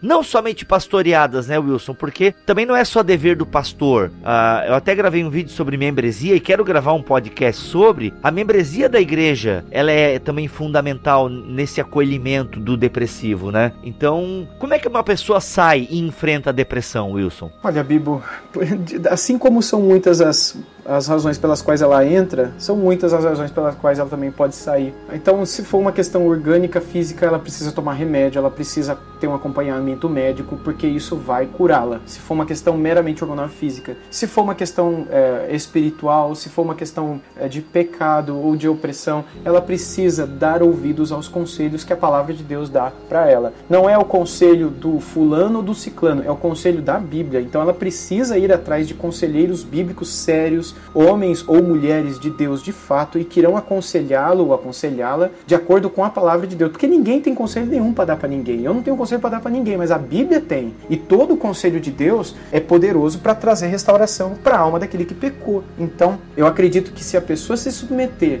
aos conselhos de Deus, ela poderá sair da depressão. E acima de tudo, é uma palavra que eu dou também várias vezes no livro é que a pessoa ela nunca pode deixar de confiar na presença de Deus ao lado dela. Deus Deus está silenciosamente presente, sempre ao lado de quem sofre. E ao lado de quem sofre, ele não fica quieto. Ele está ali ao lado dela para orientá-la, para ajudá-la, para incomodá-la. É, ele está ali ao lado dela para trazer pessoas que possam ajudá-la e que possam são, ser um meio de Deus, restaurá-la e curá-la. Então ela precisa ter consciência de que ela precisa dar ouvidos àqueles que estão tentando ajudá-la, que ela precisa dar ouvidos, mesmo que ela não tenha vontade, precisa dar ouvidos aos conselhos de Deus. Agora, cada caso é um caso, né? Então, se Deus está dizendo que você não pode fazer, você está fazendo, isso é o que está te levando para a depressão, então o que, que a palavra de Deus diz que tem que fazer? Ah, a palavra de Deus diz que eu tenho que fazer isso. Então, faça isso, pratique isso. Não brinque com os conselhos de Deus, porque os conselhos de Deus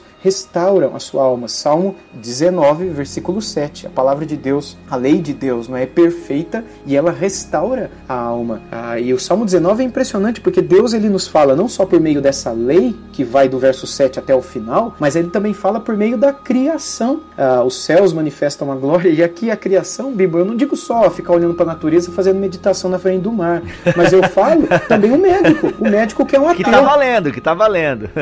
para mim, o Salmo 19 9, do verso 1 ao 6, quando fala da revelação natural como um meio por meio do qual Deus fala conosco, nos ensina, mostra o seu poder, está relacionado também com a busca daquilo que a gente chama de graça comum, como por exemplo procurar um médico, procurar um alguém que um profissional para me ajudar, tomar um remédio, sabe, seguir certa terapia que poderá me ajudar, porque estas coisas todas são um meio que Deus pela graça comum permitiu que existissem para me ajudar a ficar melhor, para eu poder ser restaurado. Então eu, eu, eu recomendo que a pessoa não, não negligencie, sabe, a busca de auxílio, de socorro é, em todas essas fontes, dependendo da razão pela qual ela entrou numa depressão. E ela sempre, se ela é cristã, é temente a Deus, procure o pastor, procure uma pessoa séria que possa conversar, fazer perguntas responsáveis, a fim de que ela identifique de fato aquilo que está levando ela para aquela situação. E se necessário for um profissional, que ela não negligencie a ida até esse profissional. Para que chorar? Chorar faz eu me acalmar e suportar o peso dos meus problemas. E Wilson, ah, você, num dos capítulos finais do seu livro, você fala sobre a depressão e a esperança. Eu acho que a esperança também é legal pra gente encerrar esse nosso papo aqui, que foi só um papo introdutório, galera. Tem muito mais coisas no livro do Wilson. Ele tem uma rica bibliografia que ele cita aqui também, que fundamentou né, a sua pesquisa e tudo mais. Mas, Wilson, o papel da esperança, né? A depressão e a esperança, ou a depressão diante da esperança. Como é que tu trabalhou essa questão da esperança? E é isso que eu acho bonito, porque que não tem né, em outros lugares. E por isso que eu disse no começo que a cura para a depressão não está em você. No sentido de que quem acredita em Deus sabe que as coisas vêm de fora. E não adianta ele procurar nele, não adianta ele procurar em questões humanas. Lembrando que, tendo em consideração aquilo que nós falamos até agora, se é físico, biológico, é na baguinha. Mas assim, de modo geral, até para quem está na baguinha, ele vai encontrar paz de espírito espírito em Deus, né? Ou seja, nós acreditamos que nós temos uma cura em Deus. E muitas vezes até Wilson é uma cura dentro da própria doença, né? O cara talvez vá morrer tomando a baguinha, porque ele tem esse distúrbio hormonal, psíquico, neurológico, sei lá o que. Mas ele é feliz em Deus, ele tem paz de espírito. Então eu queria que tu falasse um pouco para nós sobre a esperança, né? A depressão diante da esperança. Sim, quando eu menciono essas palavras, eu lido com a promessa da vinda do Espírito Santo. Quando eles estavam ali na, na última ceia, não é a Santa Ceia, Jesus disse que alguém, um deles ali o trairia. Jesus é, menciona sua morte, Jesus menciona que Pedro o negaria. É, a gente percebe também o sentimento de tristeza, né? não se turbe o vosso coração, nem se atemorize, né? foram as palavras de Jesus lá em João 14. Jesus fala que ia preparar lugar é, e o coração dele estava triste, naquela situação de tristeza por conta, poxa, nosso Senhor, nosso amigo vai morrer. É a sensação que a gente tem de saber que alguém muito querido para nós vai morrer hoje, vai morrer amanhã e a gente nunca mais vai ver essa pessoa nesse mundo. Então fica aquele sentimento de tristeza. Então Jesus ele promete o Espírito Santo e que o Espírito Santo seria o consolador, seria aquele que em situações de tristeza consolaria. O conforto, então, que todos nós precisamos em momentos de depressão é o próprio Espírito Santo. Então, o que eu menciono Sim. aqui é que o próprio Deus, ciente de que o nosso coração é um lugar em que o sofrimento e a tristeza facilmente entram, ele nos deu também o Espírito Santo com o objetivo de, de nos consolar, de nos acalmar, de nos trazer paz quando em aflições e sofrimentos estivéssemos passando. Então, há uma preocupação da parte do próprio Deus com o nosso estado de alma. Deus não se alegra com a nossa tristeza. Deus não, não deseja que a gente permaneça nessa condição de sofrimento. Muito pelo contrário. Em todos os casos de homens e mulheres que eu estudo nesse livro, homens e mulheres na Bíblia que eu estudo nesse livro, em todos eles, Bíblia, uma coisa é padrão. Deus o tempo todo é quem desce e chama a pessoa. O que, que você está fazendo? Por que, que você está aí, Elias? Por que, que o teu oh, semblante hora, está descaído, Caim? Jonas, por que isso, Jonas? O tempo tempo todo é Deus que procura, pergunta, demonstrando um interesse pelo bem-estar da alma, pela alegria daquela pessoa.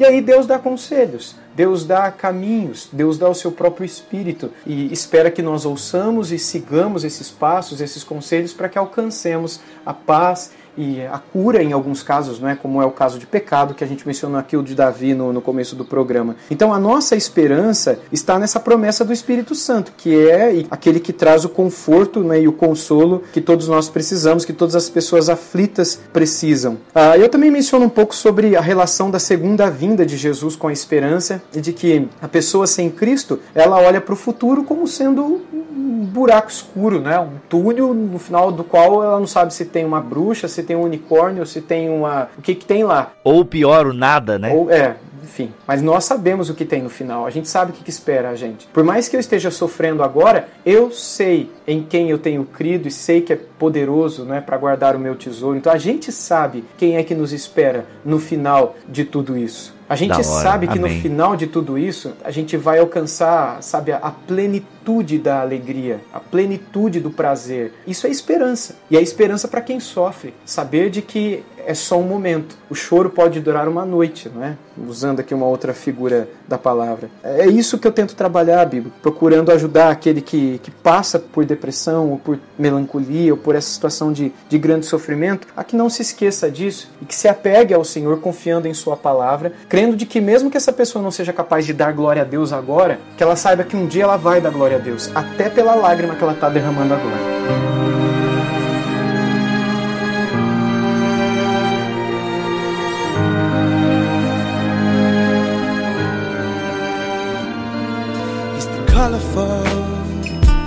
vibration that she brings is my salvation. Oh, Muito bom, minha gente. Olha aí, sabe as palavras. Wilson, obrigado mesmo, cara, pela tua vinda aqui no BT Cash. O teu livro foi lançado pela Fiel. Tá no site da Fiel agora, Wilson? Colocaram o teu livro lá? Sim, tá lá no site da Fiel. O pessoal pode procurar lá por Depressão e Graça e vão encontrar. Muito bom. Wilson Porte Júnior, Depressão e Graça, Cuidados de Deus diante do sofrimento dos seus servos da editora Fiel. Tem muito mais coisas aqui. O Wilson trata com detalhes de vários personagens bíblicos bíblicos e a sua relação com a dor, o sofrimento e a graça. E tem um capítulo aqui final que a gente não abordou no podcast, mas que eu achei fantástico, que é a oração que pode causar depressão. Fantástico. Se você quiser saber mais, acessa lá o livro que vale a pena. E sem contar que você ajuda aí um novo escritor e vamos valorizar os escritores brasileiros, afinal somos também competentes. Eu vou ficando por aqui, sou o Rodrigo Bibo e olhe com atenção, talvez alguém do seu lado esteja passando por um problema, não esteja esteja sabendo lidar com ele e pode entrar em depressão. E quem sabe você seja aí uma mão de Deus para ajudá-la nesse caminho da depressão. Bom, então aqui é o, é o Wilson. Eu quero agradecer aí o Bibo, ao Milho, o pessoal do, do BTcast por ouvir esse programa e espero em Deus que todos aqueles que têm passado por esse sofrimento possam encontrar a mesma graça que esses servos de Deus encontraram na sua palavra, possam encontrar restauração, possam encontrar paz e todos aqueles que estão lidando com aqueles que que sofrem possam receber da parte de Deus sabedoria também para lidar com essas pessoas. E que a graça do nosso Senhor Jesus, o amor de Deus o Pai e as consolações do Espírito Santo possam ser sobre todos nós hoje e sempre. Amém. Amém. Se não se retratar, irá para a Inquisição. Eu recebi uma carta. Você renega o que escreveu? Você vai se retratar ou não?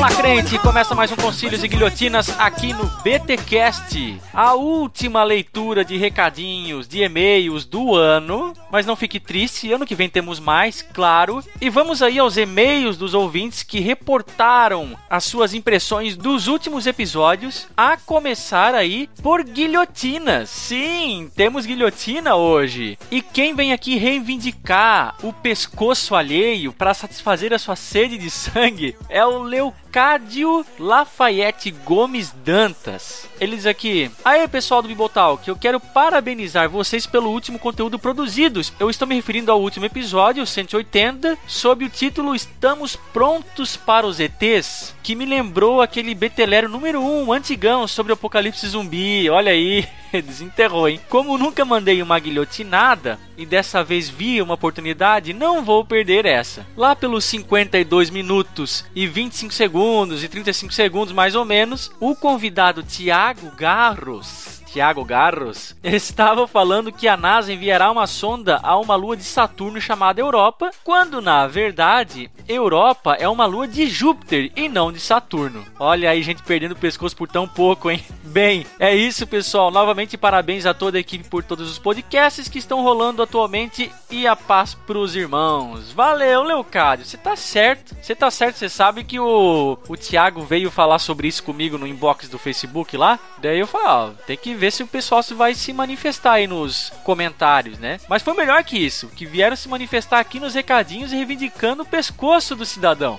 Olha aí. Então, como de costume, solta a guilhotina aí, carrasco. Olha aí, que beleza. Primeira participação do Thiago aí como convidado e já teve o seu pescocinho cortado. Muito bem, é assim que funciona. Mas logo, logo ele aparece aí, Vivinho da Silva, para um outro episódio, quem sabe, né? Vamos lá. Próximo e-mail aqui do Felipe Nascimento. Paz, galera da BTQS, sou da primeira igreja batista em Cajueiro, Recife. Gostaria de deixar a minha opinião sobre o último BTcast, de 180, sobre os ETs. Eu gostei muito do tema por ser bastante atual e especialmente por provavelmente, quando o arrebatamento da igreja acontecer, muitos irão dizer que foram os ETs que raptaram pessoas em todo o mundo. E isso, né, Felipe, se de fato houver esse arrebatamento para que sobrem pessoas aqui depois, né? Você pré-tribulacionista, eu sou pós-tribulacionista. Enfim, percebi que no final do BTcast vocês ficaram muito nas especulações. Claro, né, Felipe? É, né, porque é um assunto especulativo, já que a Bíblia não, né, enfim. E como essa foi uma indagação muito forte no início da minha fé, inclusive me deixando muitas dúvidas sobre a Bíblia, oh meu Deus, a pontuação aqui tá complicado. Vamos lá. Já que antes da minha conversão eu acreditava em vida em outros planetas e seguia e, ou acreditava também no espiritismo kardecista de forma nominal. Gente, vírgula, por favor, vírgula, gostaria de deixar algumas ressalvas que me esclareceram melhor e me ajudaram a caminhar ou prosseguir na minha fé em Cristo sem problemas quanto a esse assunto. Vamos lá. Número 1. Um, a Bíblia diz que o único ser em todo o universo que foi criado à imagem e semelhança de Deus fomos nós, seres humanos. Ok, a gente levantou essa bola lá no episódio, né? Dizendo que talvez a salvação fosse passível apenas para os seres humanos, justamente por causa disso. Vamos lá, 2. A Bíblia de Gênesis e Apocalipse coloca a Terra como centro do universo criado. Vamos lá, né? Depende de como você entende esse centro do universo. Porque naturalmente falando, ela não é. Ela é um ponto, como dizia o Carl Sagan, um ponto pálido no universo. Acho que foi ele que falou, não lembro agora. Você pode entender que, que é o centro no sentido de ser o único planeta ao qual Deus dotou de vida inteligente. Nesse sentido, ok. Mas prossigamos. Tanto que em Gênesis 1 2 é declarado que o Sol, a luz e as estrelas foram criados para iluminar a Terra e fazer separação de tempos em tempos e estações. Então, Felipe, isso é uma leitura bem literal do Gênesis e já há bastante controvérsia quanto a isso, né? Provavelmente você é criacionista, uh, mas indico aí desde já a leitura do último livro que saiu de John Walton sobre a leitura de Gênesis, sobre as implicações, né, de como se lê Gênesis e tal. Recomendo aí. E ele continua e nas cartas de Pedro em Isaías e Apocalipse vemos a criação dos novos céus e nova terra. E Pedro falando que esse universo será desfeito em fogo e os elementos da criação serão destruídos. Ok, não entendi onde você quis chegar com isso. 3. Em nenhuma parte da Bíblia é falado sobre extraterrestres, somente sobre nós e os animais. Ok, o que não exclui a existência de extraterrestres. Né? O fato de a Bíblia não reportar, não se reportar sobre alguma coisa, não quer dizer que não exista. A Bíblia não fala de carros, por exemplo, como a gente tem hoje, e nem por isso ele deixa de existir só porque a Bíblia não fala, né? Número 4. Atualmente, tudo que envolve ETs e religião sempre vai levar ao ocultismo, esoterismo e satanismo. Pesquisem e vejam, inclusive muitas ou a maioria das chamadas abduções se parece muito com possessões demoníacas, fora a aparência, cheiro e voz de supostas criaturas extraterrestres. É, isso é tão especulativo quanto falar sobre o assunto, não sei. Eu não vou me pronunciar sobre isso. Que há de fato muita crendice, muito histerismo em relação a essas coisas, isso não tenho dúvidas, eu concordo com você, Felipe. E o último ponto aqui, atualmente com todos os recursos tecnológicos que temos, nada se encontrou de concreto e real. E temos o poder de chegar aos confins do universo e de detectar partículas tão pequenas, mas tão pequenas que sua existência parece ser insignificante, como os táquions e outras. Pois é, Felipe, não. A gente não consegue enxergar os confins do universo. Existe um limite do universo observável, até porque muito, toda a observação depende da velocidade da luz e muita coisa que a gente está enxergando hoje pode ser que já não é mais, já não acontece mais há muitos milhares de anos, porque a luz desses eventos só estão chegando agora aqui. E da mesma forma, isso implica na nossa observação do universo, né? A gente só consegue observar na velocidade que a luz consegue viajar. Então, não, nós não observamos o universo inteiro, na verdade, só uma fração dele. Mas, de qualquer forma, Felipe, muito obrigado pelo seu e-mail aí, beleza? Outro e-mail aqui, ó, você se cansou, hein? Outro e-mail aqui, o do André Oliveira. Boa tarde, Bibo, Mac, Milho, Alex e toda a galera. Eu me chamo André Oliveira, tenho 31 anos e sou pastor da juventude da primeira igreja batista em São João de Meriti, no Rio de Janeiro, e professor de teologia no seminário FATEF.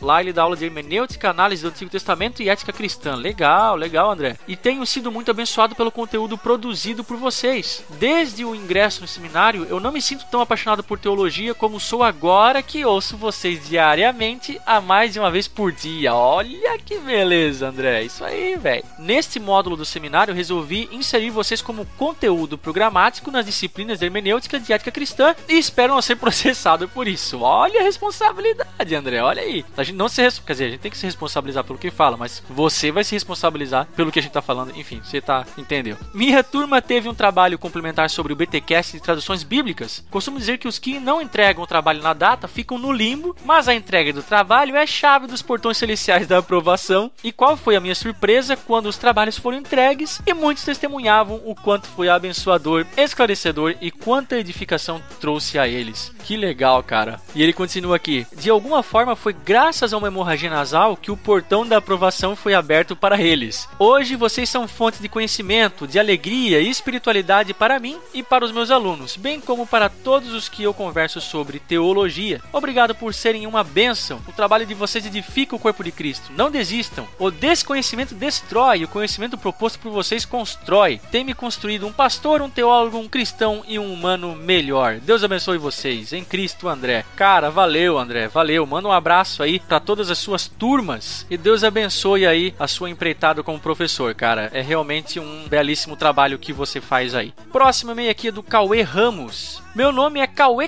Canabrava. Não, é Canabarra. Caramba, ele coloca aqui, pronuncia-se Canabarra. Não confunda com o sobrenome de um personagem de um humorista nordestino famoso. Beleza, João.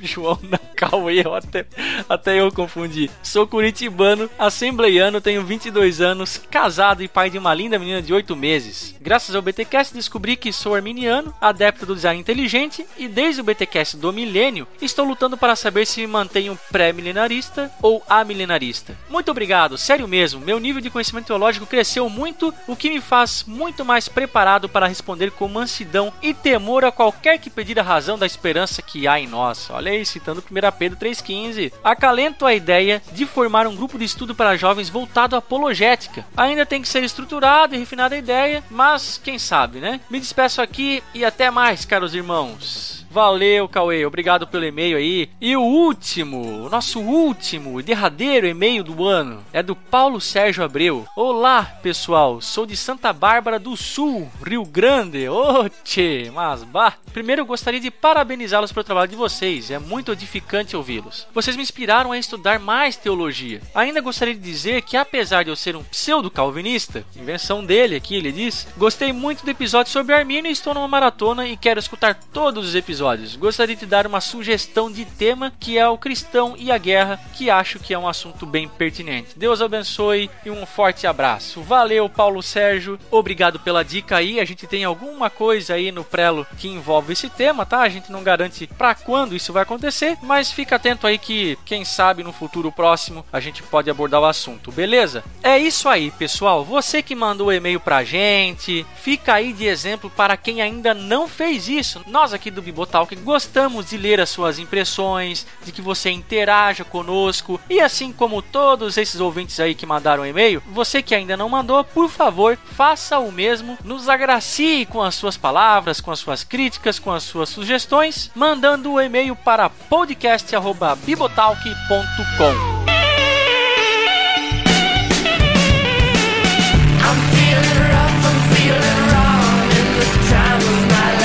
galera, além dos e-mails escritos, das palavras digitadas, você também pode mandar um áudio, seu efeito BTcast. Lembrando que aquele áudio de no máximo 1 minuto e 30 segundos, com uma qualidade razoável, beleza, gente? Sem muito ruído, sem muito chiado. Você pode gravar ele aí pelo seu próprio celular, ou quem sabe no seu notebook, enfim, num gravador que esteja disponível aí, sem edição, tá? Pode deixar que eu cuido disso aí, gente. E você tem algumas opções também. Você pode mandar para o nosso e-mail, como eu já falei, o podcast@bibotalk.com, ou você pode também mandar para o nosso grupo de distribuição do WhatsApp, que depois o Bibo repasse esses áudios para mim, tá? O número está aqui na descrição da postagem desse BTcast.